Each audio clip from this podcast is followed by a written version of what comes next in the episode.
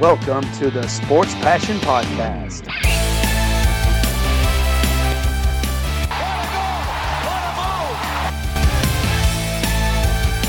Oh, blocked by James!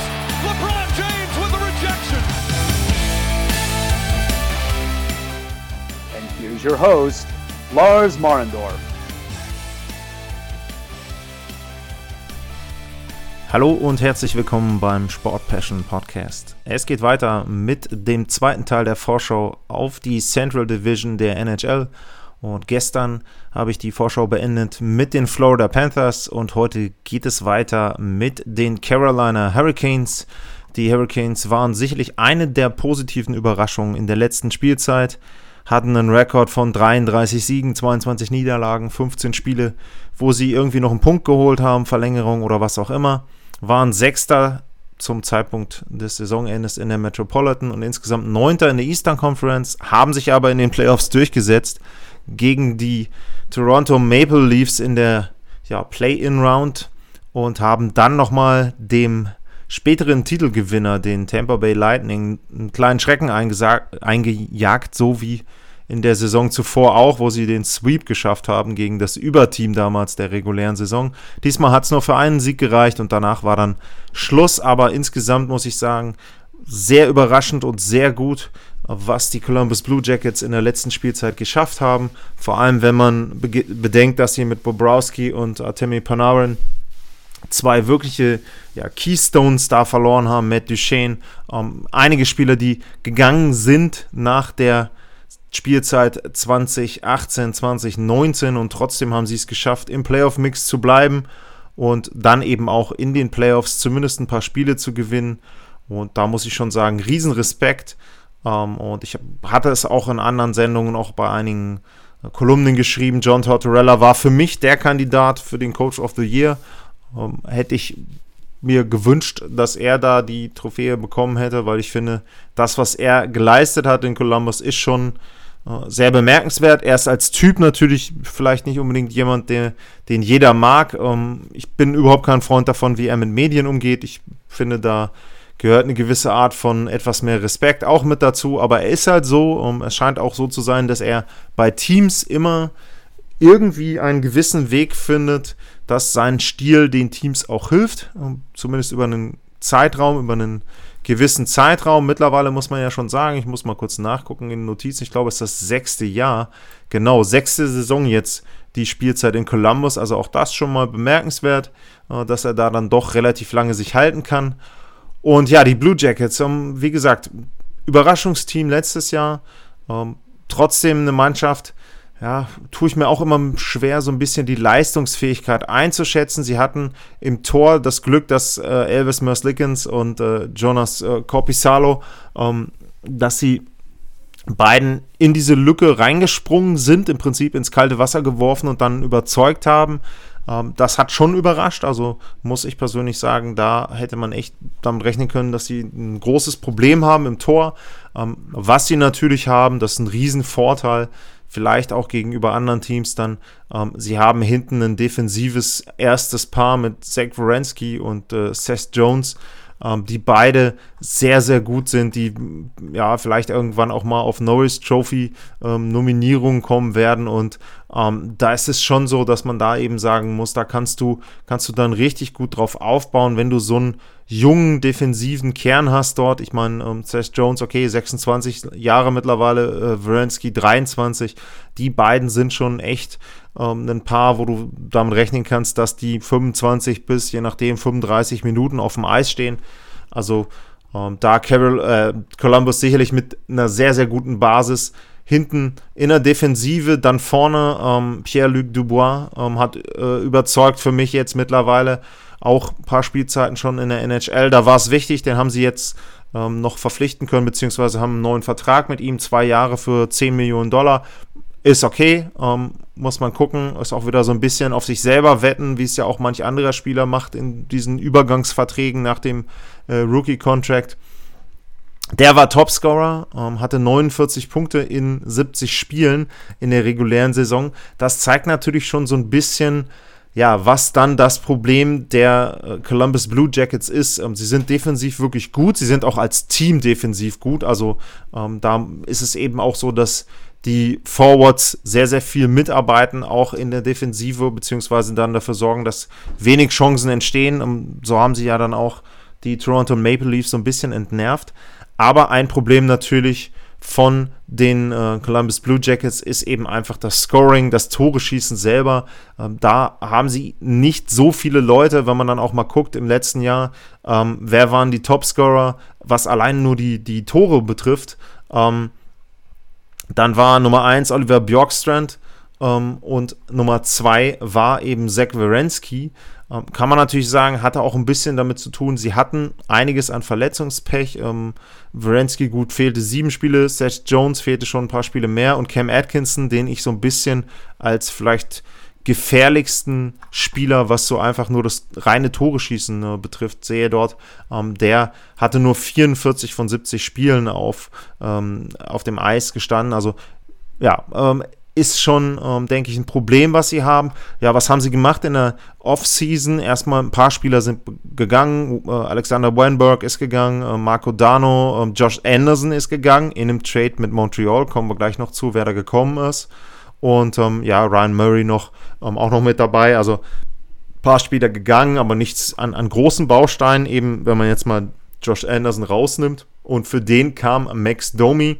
Äh, Miko Koivo wurde noch verpflichtet als UFA, ähm, Gavin Bayreuther, äh, Mikhail Grigorenko.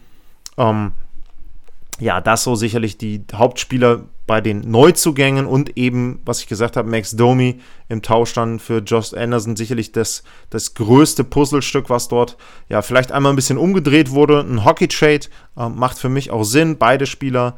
Ähm, Josh Anderson hat dann ja einen neuen Vertrag in Montreal unterschrieben. Also hatte ich ja in der Vorschau da auch schon gesagt, passt auch ganz gut da rein.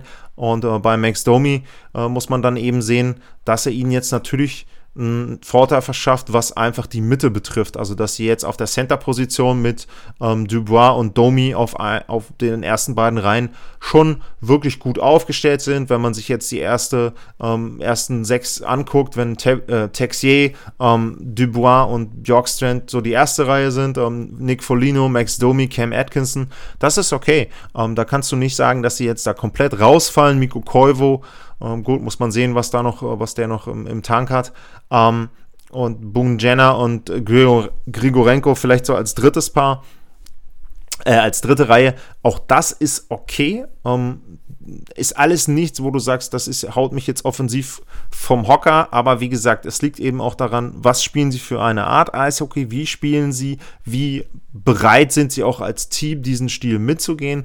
Bisher äh, unter John Tortorella hat das sehr, sehr gut geklappt in Columbus und ja, muss man mal schauen, was sie dort eben äh, entsprechend jetzt dieses Jahr machen. Eine Sache, die man bei den äh, Blue Jackets ähm, noch erwähnen muss, ist im Gegensatz zu vielen anderen Teams, wo du sagst, sie sind schon ganz gut aus, aufgestellt, haben die noch Salary Cap. Also die Blue Jackets haben über 4 Millionen Dollar noch ähm, unterm Cap und da kannst du natürlich, wenn du dann auch noch ein paar von deinen Prospects mit reinpackst, vielleicht, oder eben dann, ähm, wie äh, Jamo Kekkolein das auch gerne macht, vielleicht dann doch nochmal einen Draft-Pick irgendwo mit dazu. Ähm, da könntest du dir durchaus eben dann entsprechend auch noch ein paar äh, Verstärkungen holen für die Playoffs. Also die Blue Jackets, ja, ein Team, das sehr gefährlich werden kann, finde ich.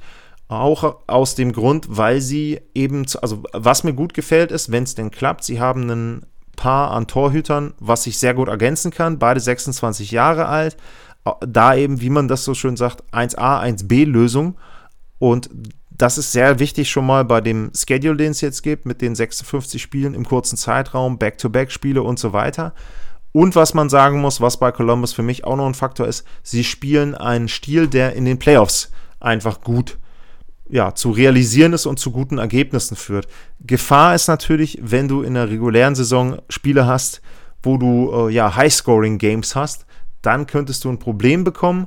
Da ist es jetzt wieder so, äh, man muss natürlich gucken, welche Teams hast du denn in der Division, wo du wirklich auf High-Scoring-Games gehst. Und Detroit würde ich rausnehmen, Chicago, so wie sie im Moment besetzt sind, vielleicht auch nicht. Ja, äh, Nashville ist auch kein High-Scoring-Team. Ähm, dementsprechend Dallas ist geschwächt, komme ich gleich noch zu. Carolina, okay. Carolina, Tampa, für mich so die beiden, die da ein bisschen in der Division dann rausstechen. Aber ich glaube, ansonsten braucht sich Columbus vor keiner Mannschaft dort verstecken.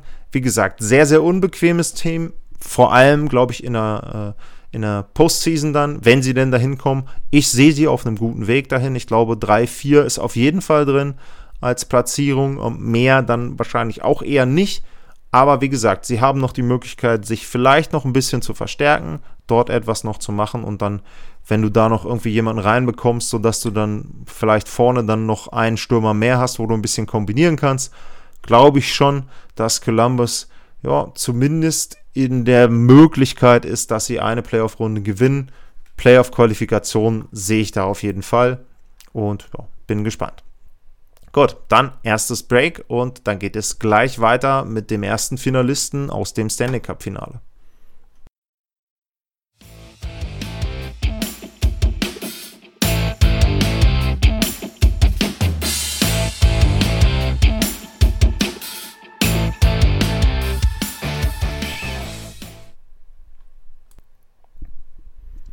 Und weiter geht's beim Sport Passion Podcast. Und ich hatte es eben schon angekündigt, jetzt kommt eine Mannschaft, die hat im Stanley Cup Finale gespielt und der fehlten zwei Siege, um den Stanley Cup zu gewinnen. Das wäre das zweite Mal in der Franchise History gewesen und es geht natürlich um die Dallas Stars. Ja, Dallas im letzten Jahr eben dann ins Stanley Cup Finale eingezogen nach einer Saison, die, ja, äh, ein bisschen durchmischt war. Vor allem äh, hatten sie einen schlechten Start. Sie haben von den ersten zehn Spielen nur zwei gewonnen. Und da ist jetzt so ein bisschen die Frage, äh, das darf ihnen in dieser Saison nicht mehr passieren. Und da muss man gucken, die Voraussetzungen für einen guten Start sind sehr, sehr schlecht in Dallas. Warum? Ben Bishop fällt weiterhin aus. Und sie haben auch noch einen großen Ausfall vorne mit Tyler Sagan. Jetzt könnte man natürlich sagen, okay, Playoffs. Sie haben das Stanley Cup-Finale trotz einer sehr schwachen äh, oder sagen wir mal äh, mittelmäßigen Tyler Sagan äh, erreicht und auch die Ausfälle, die dann eben da waren. Er hat ja dann zwischendrin auch oder zum Schluss auch dann gefehlt, verletzt. Trotzdem haben sie es eben geschafft, fast den Stanley Cup zu gewinnen. Ben Bishop ist auch in der ersten Runde ausgefallen, hat dann nachher nochmal ja, hat er wirklich gespielt, dieses eine Spiel da gegen Colorado? Naja, äh, auf jeden Fall, er war dann auch in den Playoffs eben nicht mehr voll leistungsfähig. Und ähm, Anton Kudobin äh, hat das übernommen und ähm, Tyler Sagan konnte auch ausgeglichen werden von den anderen Stürmern. Aber es ist eben doch noch was anderes, so ein bisschen das in den Playoffs auszugleichen, äh, wo du dann eben vielleicht auch gewisse Dinge noch kaschieren kannst. In der regulären Saison würde ihnen Tyler Sagan schon sehr gut tun vorne in einer der ersten beiden Reihen, der wird ihnen fehlen. Und äh, bei Ben Bishop ist es eben so, ähm, Kudobin war bisher auch immer nur so eine 1B-Lösung, hat dann eben entsprechend auch nicht so viele Spiele gemacht. Und wenn er jetzt eben die Nummer 1 ist und dann auch sehr, sehr viele Spiele gegen gute Gegner machen muss, dann sehe ich da schon die Gefahr, dass Dallas da vielleicht am Anfang eben zu viele Punkte liegen lässt, äh, die ihnen dann am Ende doch fehlen können. Ähm, Nummer 2 im Tor ist Jake Oettinger ja, ist halt ein Name, äh, der einem auch nicht so wirklich viel sagt und eben entsprechend, ja, sagen wir mal so, er darf ihnen keine Verli Spiele verlieren, aber er wird einige Einsätze bekommen, wenn man äh, guckt, was alleine an Back-to-Back-Games da ist während der Saison. Also ich glaube, das könnte ein Riesenproblem werden für Dallas, die beiden Ausfälle eben zu Beginn der Saison. Ansonsten, ja, was hat sich verändert? Ähm, nicht wirklich viel. Ähm, Mark Pissick ähm, ist äh, als Free Agent dazugekommen, Julius Honker und ähm, ja, wäre es gegangen, äh, Roman Polak, ähm, Roman Polak ist weg, äh, Martin Hansal hat seine Karriere beendet, Corey Perry äh, ist in Montreal und Matthias Janmark ist in Chicago. Und dementsprechend ähm, wirklich viele Verstärkungen haben sie dann nicht. Ähm, jetzt muss ich mal gucken, einer der Gründe ist eben auch, dass sie ja nicht wirklich viel Platz unterm Salary Cap haben. Da sind noch 250.000 Dollar, die man zusammenkratzen könnte. Da kriegst du natürlich nicht wirklich was für. Ähm, Jim Nill ähm, wird da eben, wenn überhaupt, dann nur Trades 1 gegen 1, Hockey-Trades machen können. Sie haben alle ihre Draft-Picks, aber auch nicht mehr in den nächsten drei Jahren. Also ähm, da noch die Möglichkeit, da vielleicht was zu tauschen. Was man sicher sagen muss, ein großer Vorteil ist, ähm, nach dem Chaos um äh, Jim Montgomery, Rick Bonus hat da sehr viel Ruhe reingebracht ich habe sie im Grunde in jeder Runde unterschätzt, muss ich ganz ehrlich sagen, äh, bei allen Serien, die sie hatten. Ähm, vielleicht am Anfang noch dann äh, gegen Calgary, das war noch so die Serie, okay, äh, da konnte man sagen, da sind sie vielleicht Favorit. Ansonsten gegen Colorado, gegen Vegas, ähm, für mich immer noch überraschend, wie sie das gewonnen haben, aber sie haben es geschafft. Und sie haben es geschafft, weil da natürlich auch viele Spieler ja einfach eine Schippe draufgelegt haben. Ähm, Radulov, ähm, Gurianov, ähm, Kiviranta, ähm, da muss man eben sagen, das könnte ein Vorteil sein. Der hat jetzt letztes Jahr in der regulären Saison nur äh, elf Spiele gemacht, hat in den Playoffs eben dann schon gezeigt, was er vielleicht dann auch in einer längeren Saison und in mehr normalen Spielen äh, zeigen kann. Also da müssen eben die Dallas Stars am Anfang drauf bauen. Äh, dass sie eben dort ja entsprechend die Produktion bekommen. Ansonsten, Joe Pawelski hat gut gespielt, passt auch gut rein da, aber auch da musst du eben sagen, ähm, sich jetzt auf den komplett zu verlassen, der ist 36, äh, Radulov ist äh, 34, äh, Jamie Benn ist 31, also ja, da ist es eben auch so, Andrew Cogliano ist auch 33, äh, Blake Como 34, sie haben ziemlich viele Veteranen da drin, zumindest in der Offensive. Und da musst du sagen, vielleicht war es dann für die doch so die einzige und letzte Chance, den Stanley Cup zu gewinnen. Was man bei Dallas sagen muss, was einem gut gefallen sollte, ist die Defensive. Ähm, wenn man da sieht, Miro Haskinen, gerade mal 21 Jahre alt, hat noch seinen Rookie-Contract. Ähm, John Klingberg, 28 Jahre für einen Verteidiger auch ähm, ein, ein, schönes Alter. Ähm, Essa Lindell, also defensiv sind die Stars, finde ich, gut aufgestellt. Und ähm, ja, ansonsten, wie gesagt, es wird viel darauf ankommen, wie sie am Anfang eben diese Ausfälle dann auch ausgleichen können.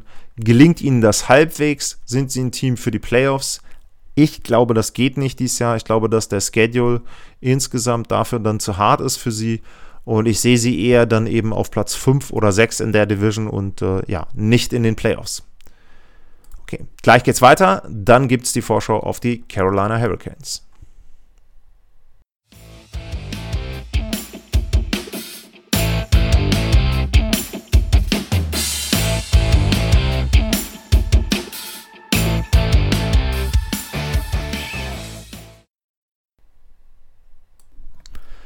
Und es geht weiter in der Central Division, wobei man natürlich sagen muss, dass Carolina nicht wirklich zentral liegt, aber äh, gut, man könnte vielleicht sagen, äh, zentral in der Mitte der USA, wenn man zwischen Nord und Süd äh, guckt, aber auch da. Naja gut, lassen wir das mit dem Namen. Die NHL muss ja zumindest dort eine Einteilung finden und konzentrieren wir uns mal darauf, ja, was denn die Carolina Hurricanes in der nächsten Saison so aufs Eis zaubern können, beziehungsweise schauen wir mal ganz kurz noch zurück. Ja, wie war denn die letzte Spielzeit für Carolina? Die Hurricanes waren, ja, ich glaube, das einzige Team, das einen Sweep hatte in der äh, Qualifying-Runde. Und zwar hatten sie da als Opfer die New York Rangers 3-0 dann relativ schnell dort äh, kurzen Prozess gemacht. Und danach ging es gegen die Boston Bruins und die waren eine Nummer zu groß und da hat man lediglich ein Spiel gewinnen können und ist dann eben rausgeflogen. Äh, Carolina, ja, so ein bisschen ein Geheimfavorit gewesen, vielleicht vor der letzten Saison. Und eine Mannschaft, die ja, für die Advanced Metrics natürlich sehr, sehr gut aufgestellt ist. Das heißt, es ist ein Possession-Team, die bestimmen das Spiel, die haben den Puck relativ häufig. Und sie sind vor allem eine Mannschaft, muss ich sagen, äh, wo man vorne äh, ja, zwei junge Superstars hat mit äh, Sebastian Aho und Andrei Svechnikov. Und Aho ist 23 und Svechnikov ist gerade mal erst 20 Jahre alt, noch hat, hat noch seinen Rookie-Contract. Und da musst du wirklich sagen, die sind da zusammen dann auch mit ähm, Tolvo Terravainen, der 26 Jahre alt ist, sehr, sehr gut aufgestellt. Also allein diese erste Reihe von Carolina, äh, die macht schon Spaß. Und das geht manchmal so ein bisschen unter, weil eben dort in äh, Raleigh ja das nicht der größte Markt der USA ist und entsprechend die Aufmerksam Aufmerksamkeit ganz ruhig nicht so hoch ist.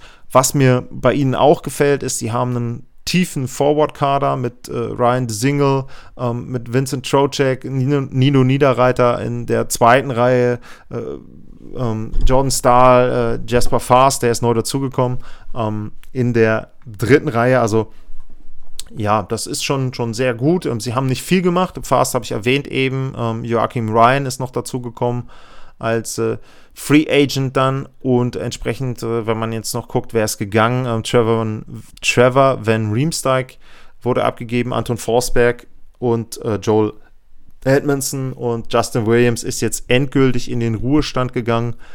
Und ja, wie gesagt, hat sich nicht so viel verändert.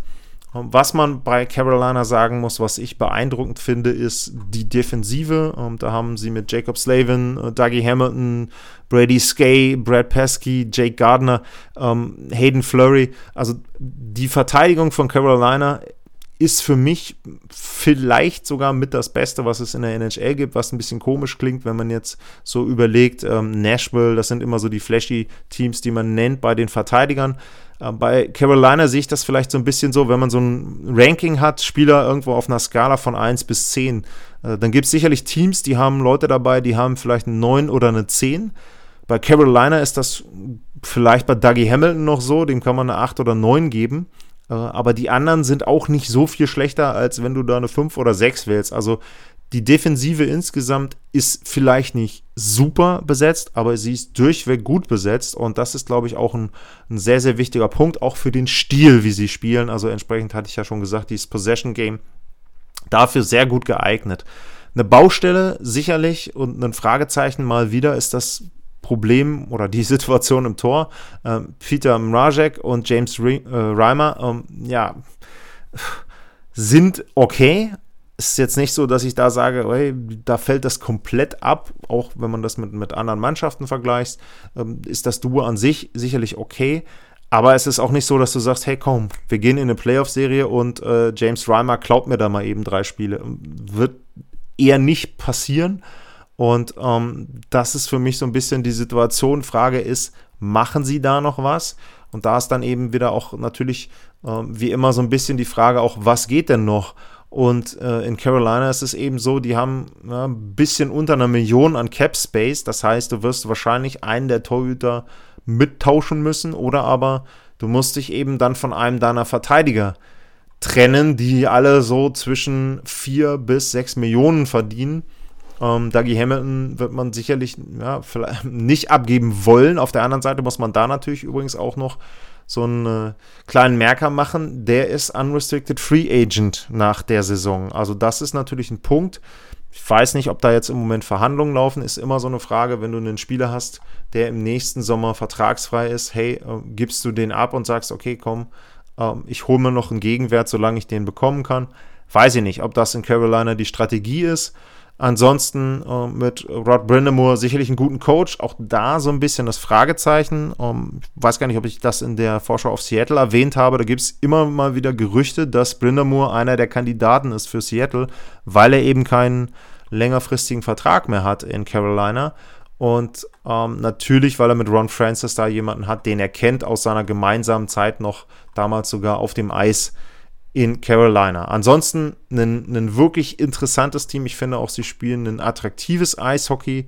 Es ist eben ein kleiner Markt, der nicht so auffällt, aber ich sag mal so, wer Zeit hat, wer Lust hat, sich vielleicht mal auch so ein neues Team anzugucken, so ein Team, wo man sagt, hey, ähm, da gucke ich mir jetzt die Saison vielleicht mal ein paar Spiele von an. Also würde ich Carolina da mit auf die Liste nehmen, definitiv. Sehr, sehr interessantes Team.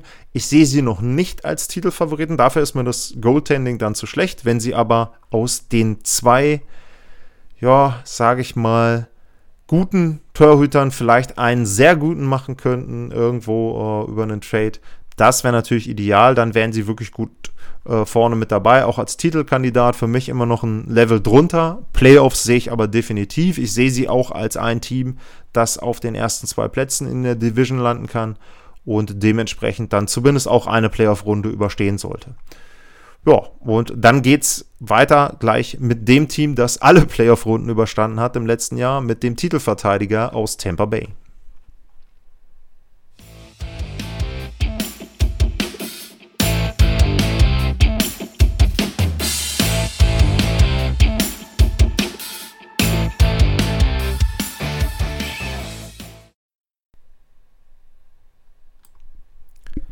Die Tampa Bay Lightning sind das letzte Team aus der Discover NHL Central Division, was ich in der Vorschau heute vorstellen möchte. Und die Tampa Bay Lightning sind natürlich der Titelverteidiger der NHL, haben sich dann am Ende mit 4 zu 2 gegen die Dallas Stars durchgesetzt. Der zweite Cup in der Geschichte der Franchise nach 2004.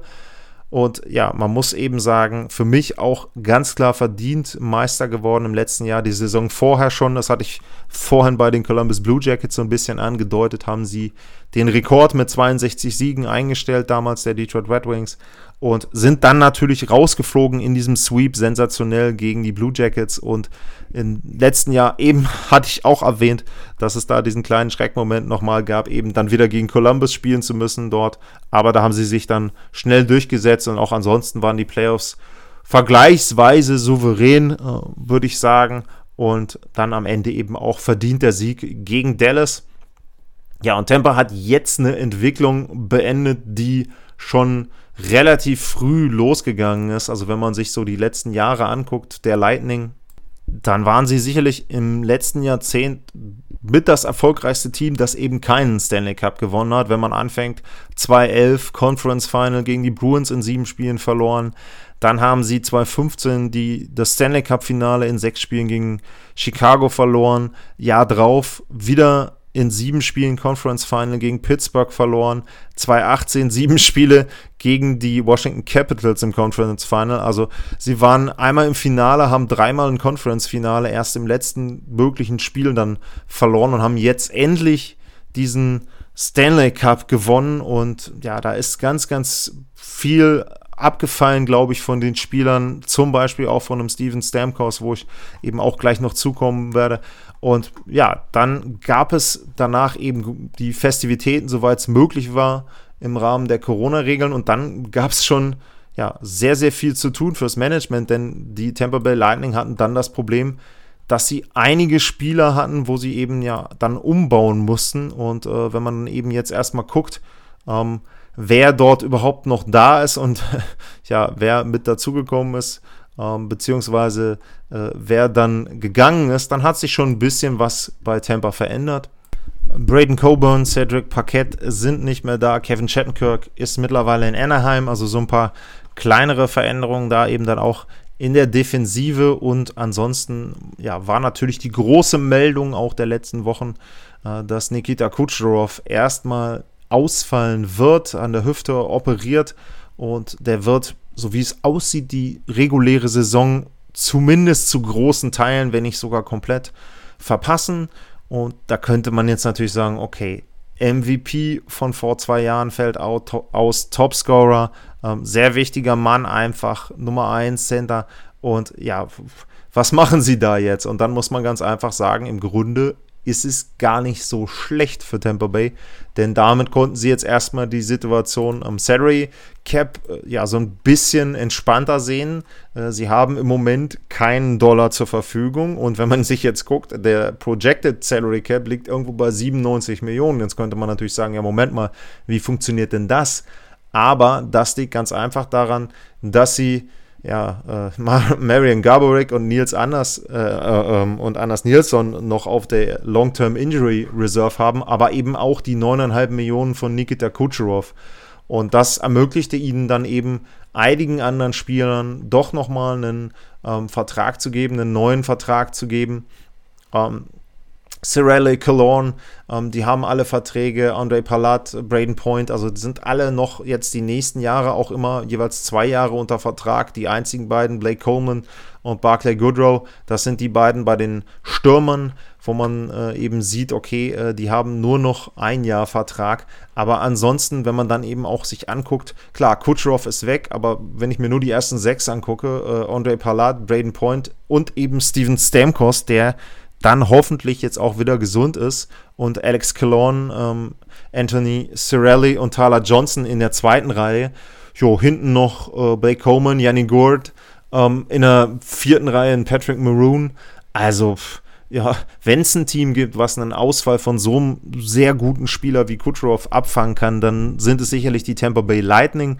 Und dementsprechend, Stamkos ist jetzt wieder da. Allerdings muss man da auch deutlich sagen, er sollte jetzt mal gesund bleiben. Also Steven Stamkos natürlich auch jemand, der in den letzten Jahren des Öfteren verletzt war. Hat man eben jetzt auch da in der letzten Saison gesehen, war ja dann nur für das eine Spiel, das eine Tor, war aber auch sehr wichtig im Stanley Cup-Finale mit dabei. Und ansonsten ähm, ja, war er eben verletzt und das darf dieses Jahr nicht passieren, speziell, und das habe ich bei einigen Teams auch schon gesagt, beim aktuellen Schedule, also 56 Spiele sind schon eine harte Nummer. Und ähm, klar, Stamkos wird die, würde ich fast darauf wetten, nicht alle machen, aber wenn er ihnen irgendwo 45 geben kann, vielleicht 50, ähm, dann sind sie gut aufgestellt. Wer weiß, wann Kucherov wiederkommt, vielleicht, was weiß ich, drei, vier Spiele vor Ende der re regulären Saison. Das reicht ihnen vollkommen aus. Ähm, Tampa wird nicht das Überteam sein der regulären Saison, ganz klar. Das wird dieses Jahr nicht der Fall sein. Brauchen sie aber auch gar nicht. Die sind jetzt erfahren genug, die wissen, wie sie gewinnen können. Das war ja vorher eben nicht der Fall. Und dementsprechend, die müssen locker in die Playoffs kommen, vielleicht auf 1 oder 2 in der Division. Drei oder vier werden denen auch recht, aber Hauptsache in die Playoffs kommen. Und dann geht es eben erstmal entsprechend los für die. Und ähm, ja, wenn man dann auch guckt, ich hatte jetzt eben über die Stürmer gesprochen, auch alleine, wenn man nochmal guckt, die Verteidiger, wenn du dir anguckst, allein die linke Seite in der Verteidigung, Victor Hetman, Ryan McDonough und Mikhail Sergeyev. Und äh, bei Sergeyev äh, muss ich einmal nochmal kurz selber nachgucken, äh, damit ich es nicht wirklich falsch sage. Jo, der ist 22.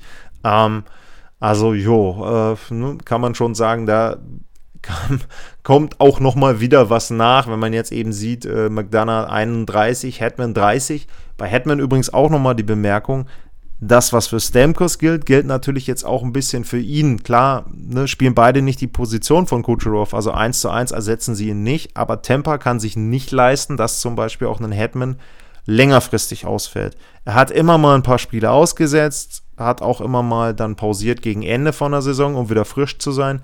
Das geht dies Jahr vielleicht nicht unbedingt, wenn du dann irgendwo doch äh, eine etwas bessere Position noch haben möchtest. Mal gucken, äh, wie sie das managen. Ansonsten, ja, einer der besten, wenn nicht trotz des Ausfalls von Kucherov, der beste Kader äh, der NHL. Ähm, Andrei Wasilewski im Tor, ähm, Curtis McElhaney als äh, guter, solider, äh, erfahrener Backup da hinten dran. Ähm, wie gesagt, im Grunde alle Spieler auch längerfristig, zumindest noch zwei Jahre unter Vertrag. Gut, äh, mal gucken, wie es im nächsten Jahr dann wieder ist, wenn Kucherov für die reguläre Saison voll mit dabei ist, was sie dann umbauen müssen. Ähm, aber da werden sie sich nicht groß Gedanken drüber machen. Die Tampa Bay Lightning sind für mich in dieser Saison definitiv wieder ein Titelkandidat. Sie sind ein Kandidat auf den Gewinn der Central Division und sie werden auch noch, wenn nicht irgendwas Größeres passiert, in den nächsten Jahren um die Meisterschaft mitspielen können. Ob es dann klappt, ist was anderes. Punkt natürlich, den man jetzt noch erwähnen muss, den ich bei Dallas gar nicht erwähnt habe. Ähm, es ist natürlich so, wenn man sich jetzt eben auch die letzten ähm, Jahrzehnte ja im Grunde dann anschaut, es war immer sehr, sehr schwierig, zweimal ein Finale hintereinander zu erreichen und auch einen Titel zu verteidigen. Also Pittsburgh ist ja da die große Ausnahme, die das geschafft haben, 16, 17. Ansonsten ähm, auch jetzt nochmal auf Dallas zurückzukommen, auch eine Finalteilnahme in zwei Jahren hintereinander. Äh, war Pittsburgh, war dann äh, Pittsburgh gegen Detroit noch 8-9. Ähm, das waren noch so die Mannschaften, die das zweimal hintereinander geschafft haben. Und ansonsten wurde es schwierig. Ich traue aber Tampa das dieses Jahr durchaus zu. Ich traue ihnen auf jeden Fall zu, die Division dann auch in den Playoffs zu gewinnen und wieder in diese ja, Halbfinalrunde dann einzuziehen. Und da, wie gesagt, ist dann Kutschov wieder dabei, sind sie alle halbwegs gesund, dann ist Tampa keine Mannschaft, gegen die irgendjemand spielen möchte, speziell nicht jetzt, wo sie wissen, dass sie gewinnen können. Sie haben die Erfahrung dort und ja, ein, ein ganz tolles Team. Auch John Cooper, äh, ganz toller Coach, ähm, hatte auch schon das Vergnügen, mit ihm mal zumindest kurz zu sprechen. Also sehr netter Mann, ähm, auch sehr, sehr locker. Ähm, Finde ich auch sehr reflektiert bei dem, was er macht, auch wenn man sich mal so die Interviews mit ihm anhört. Also Tampa ein tolles Team, ähm, ein würdiger Titelträger und sicherlich, wie gesagt, eine Mannschaft, über die die Meisterschaft 2021 auch entschieden wird. Okay, das war's. Die Central Division der NHL ist durch, die vorletzte Division. Es geht noch weiter mit der West Division und dann ist die Vorschau komplett bedanke mich für heute für die Aufmerksamkeit. Ansonsten wie immer, bitte abonnieren, bitte auch bewerten, bei Twitter folgen, Instagram folgen und ja, wenn Fragen sind, wenn Anregungen sind, wir sind ja dann mit den Vorschauen bald durch, auch für ja, mögliche Themen in den Sendungen dann während der Saison gerne bei mir melden, gerne anschreiben und ansonsten noch einen schönen Sonntag und bis dann. Tschüss.